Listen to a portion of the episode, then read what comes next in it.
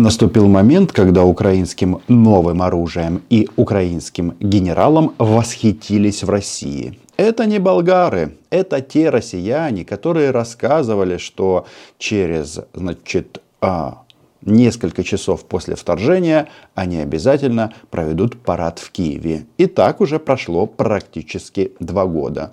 Об восхищении украинскими генералами мы поговорим во второй части этого видео.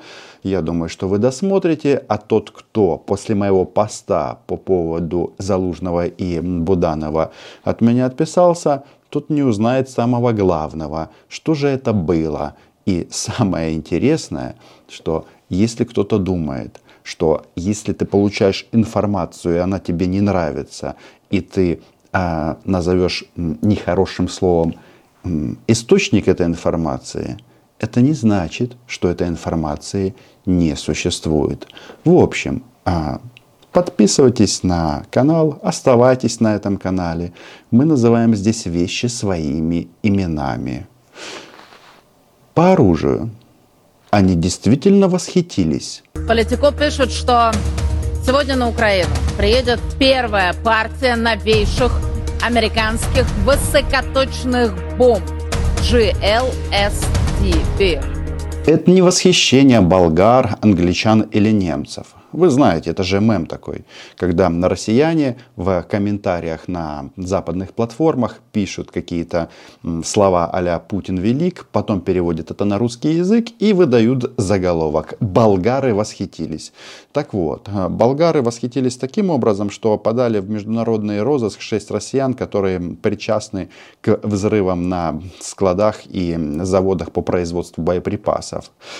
Для для Украины, естественно, все это производится и производилось и будет производиться. Лучше всех восхитился этот тувинский маршал, который заговорил на китайском.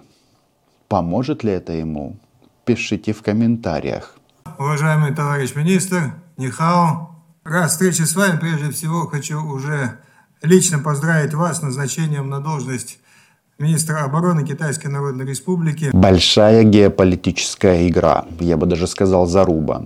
Чем больше а, Сергей Кожугетович, а, тувинский дегенерат, он же тувинский маршал, а, как это, нагибается перед китайскими товарищами, а делает он это вместе с Владимиром Путиным, тем больше на Западе появляется понимание того, что Украину нужно поддерживать сильнее и сильнее.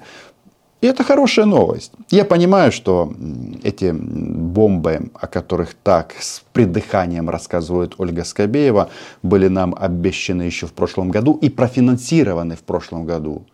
Но, как вы видите, а, планирование и поставок и операций – это удивительная вещь. Год назад на это выделили бабки, и вот они здесь уже – и мы внимательно смотрим на видео, что там происходит. Бомбы украинские летят, а внизу там их ждут российские мальчики. Которые только начали производить, их еще даже нет на вооружении у американской армии. То бишь Украина официально стала полигоном для НАТО. Таким образом, российская пропагандистка хочет нас обидеть. Мне кажется, едва ли. Тут нужно объяснить. Не просто так же не показали вот этот рекламный э, ролик с этими ракетами. Это кто стал полигоном? Путин ввел войска на территории Украины и десятки тысяч, а скорее всего сотни тысяч российских молодых мужчин и не очень молодых и не очень умных были убиты, были уничтожены. И мы внимательно смотрим на кадры, как они красиво сжигают российских солдат и офицеров. Это же а, последняя слово техники. Значит, эти бомбы стартуют с Хаймарсов и с, с других э, реактивных систем западного производства. И особенность этих ракет, что они летят на 150 километров, и они дешевле в несколько раз ракет Хаймарсом, которые мы регулярно тестим на российских солдатах. Знаете, если Украина полигон, то российские военные подопытные крысы. GLSDB – дальнобойные крылатые бомбы. с реактивными двигателями запускаются с установки «Хаймерс». Дальность 150 километров. Единственное, что не сообщает политиков, в каких количествах их поставят. Плюс к этому Макрон. Пообещал высокоточные авиабомбы «Хаммер» 50 штук в месяц от Франции. Накануне из Франции прибыла новая партия крылатых ракет «Скальп». В украинских пабликах в этой связи появилось вот это фото бомбардировщика Су-24М. Наверняка это монтаж. Ведь Шойгу, тот же тувинский маршал, о котором мы уже вспоминали, неоднократно заявлял, что он сбил все украинские самолеты, все комплексы ПВО. И да, Украину победили много-много раз подряд. Понемножечку мы приходим к главной теме, генералам. Но, а что там написано на ракете? М?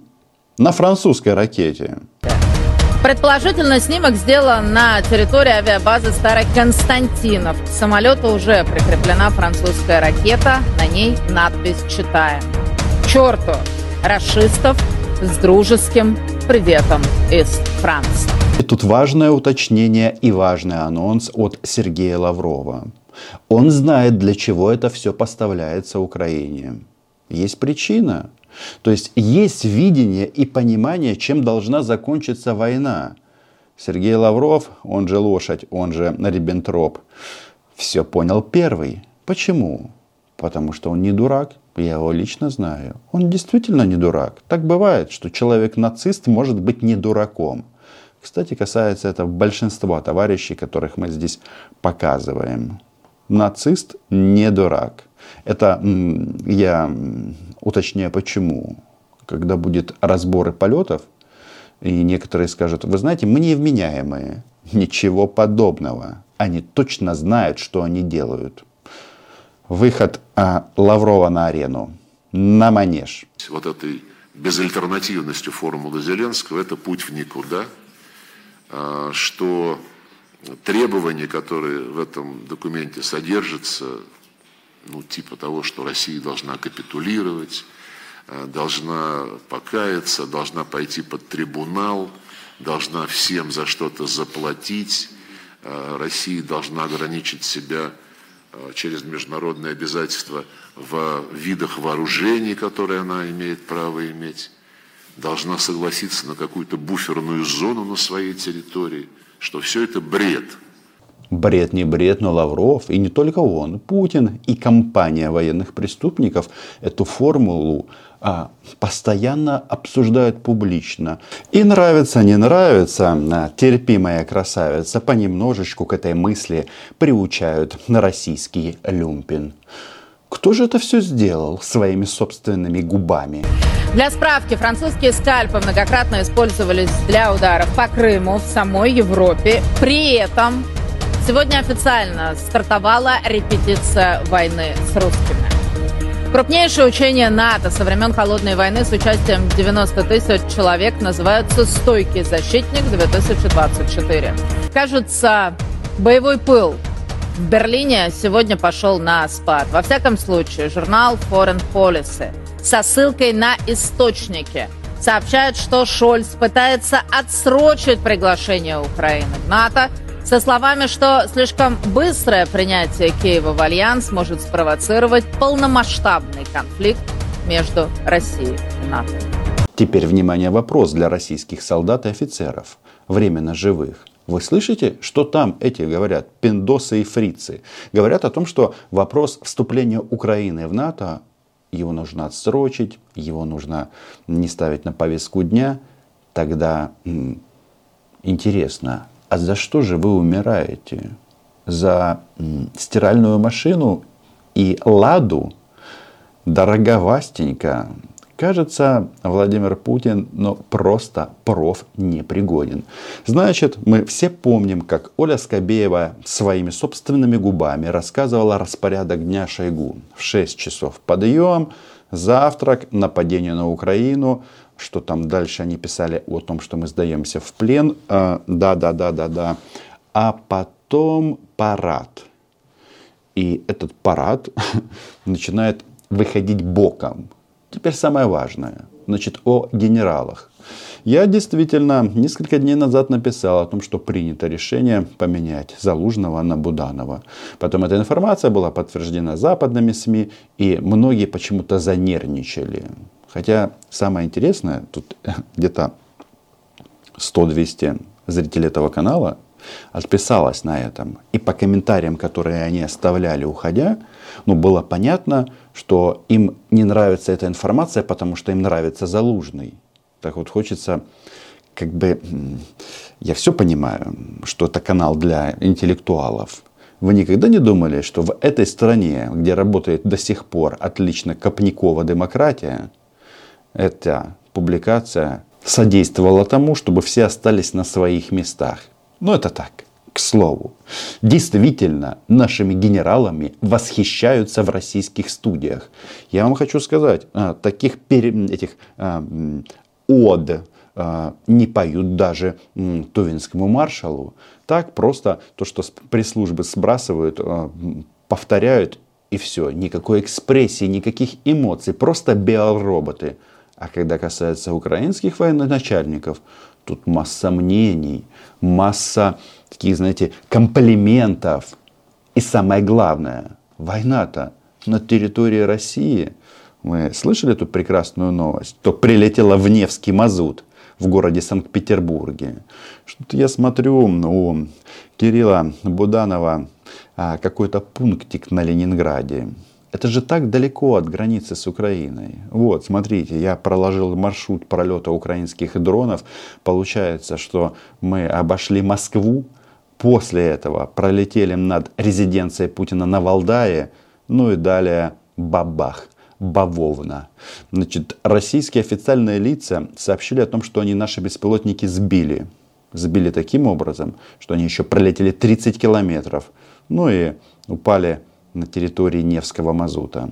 Там, а, между прочим, в части порохового завода под Тулой, где недавно была яркая бавовна, тоже все сбили. А вот э, сейчас поступили свидетельства о том, что там прошли пышные похороны сотрудников. А не надо работать на оборонных заводах. Это опасно для жизни. Теперь начнем с Буданова. Ох, как же они его боятся. Знаете, это прикольно, но российские пропагандисты Буданова боятся больше, чем Залужного. Интересно, почему? А, потому что Буданов устраняет их в глубоком тылу, а Залужный специализируется на линии фронта. И они думают, что их это не касается. Что можно просто сидеть в тепленьких студиях и ничего не будет. Будет, тобі враже як залужный скаже. Буданов, руководитель вот, разведки Украины, это как раз человек, который устраивает диверсии. Вот мы сейчас видим, что на фоне провала надежд на успехи на фронте, э, на фоне мысли о том, что надо обороняться, надо строить укрепления, ну, в общем, короче, речь о никаких наступлениях не идет, усиливается диверсионная и прочая активность украинского режима, а за это отвечает как раз люди, подчиненные Зеленскому. Как быстро все поменялось. Я просто сам немножко в шоке. Они теперь хвастаются, они в качестве своих достижений дают вот эту информацию, что Украина строит, э, строит укрепления и не идет в наступление. Вы вдумайтесь. Ну, я понимаю, что ЗСУ, Сбройные силы Украины, первая армия мира. Но вообще-то раньше как-то, знаете, концепт был такой – мы э, заскакиваем в Украину, всех перебиваем, уничтожаем, ставим кого там, кума Путина президентом, и все хорошо. А получается, достижение вот этого тувинского дегенерата и Герасимова, о котором что-то последнее время нет никакой информации, их достижение того, заключается, их достижение в том, что они остановили украинскую армию. Не знаю. Новые бомбы Ольга Скобеева российским солдатам показала. Будут еще и F-16. Я прекрасно понимаю, что у наших союзников есть достаточно инструментов а, и военно-технических таких инструментов, чтобы их перебить быстрее и эффективнее. И они их понемножечку используют. Я тоже недоволен этим. Других союзников у нас нет. Это не самый худший вариант если на тебя напала такая большая страна, как Раша. Все эти атаки на нефтяные терминалы, все эти попытки нанести какие-то удары, все эти попытки запугивания, когда в отдаленных от э, фронта городах э, э, России раздаются бесконечные сообщения о минировании, о... У меня институт уже получал, институт стран СНГ, который я возглавляю, получал предупреждения, к нам приходили Э, специалисты для того, чтобы нужно действительно или нет сообщения о минировании института. Каждый Конечно, из нас... каждое такое сообщение проверяется. Проверяется, и вот несколько дней назад там несколько сотен таких сообщений по Москве. Я неоднократно лично бывал в Институте стран СНГ. Ну, такое себе место, но то, что там происходит сейчас, и мое присутствие там, нет, это не совпадение мы знаем, где они тусуются. В моем родном городе Сочи периодически э, фейки распространяются о минировании школ. Мы, депутаты Государственной Думы, я вот лично получаю бесконечные угрозы через всякие украинские сети и через каких-то подставных лиц. Все это происходит, потому что вот эта вот пиар-стратегия Зеленского и Буданова, она направлена на то, что в этот момент – неудачи на фронте должны компенсироваться максимумом вот этой вот информации, запугиванием, диверсионными атаками, какими-то особенными вылазками и всем остальным. В этом смысле они абсолютно опасны. Как заговорили, а год назад, два года назад, вы что, не знали, что Украина – это опасно? Вы не знали, что вы здесь найдете смерть? Я вас предупреждал. И по поводу вылазок, а, ребята, как бы у нас тут э, не раскладывался этот внутренний военно-политический расклад в части персоналей, у нас все делают свою работу. И надо не только на фамилию смотреть, а на должность. Значит, начальник главного управления разведки, он взрывал, взрывает и будет взрывать российские нефтезаводы и не только заводы. Ну а главнокомандующий будет руководить таким образом, чтобы отстреливать днем и ночью российских захватчиков. Тот, кто не уйдет с Украины, тот умрет.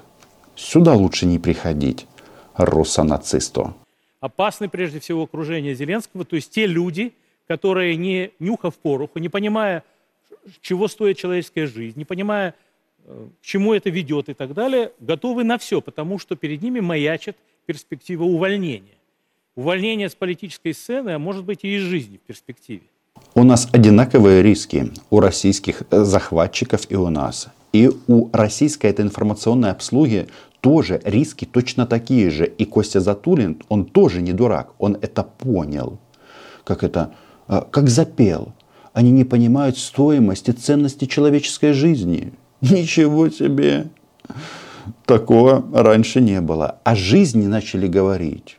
Неужели хочется вам еще побыть на этой грешной планете? Вас же в рай зовут. Им ничего другого не остается. Если в прошлом году у них были надежды, что в прошлом году все закончится победой Украины, при помощи чудо-оружия, которое Запад ей предоставит, чудо-оружие уже предоставили, ничего победного не произошло, произошло обратное.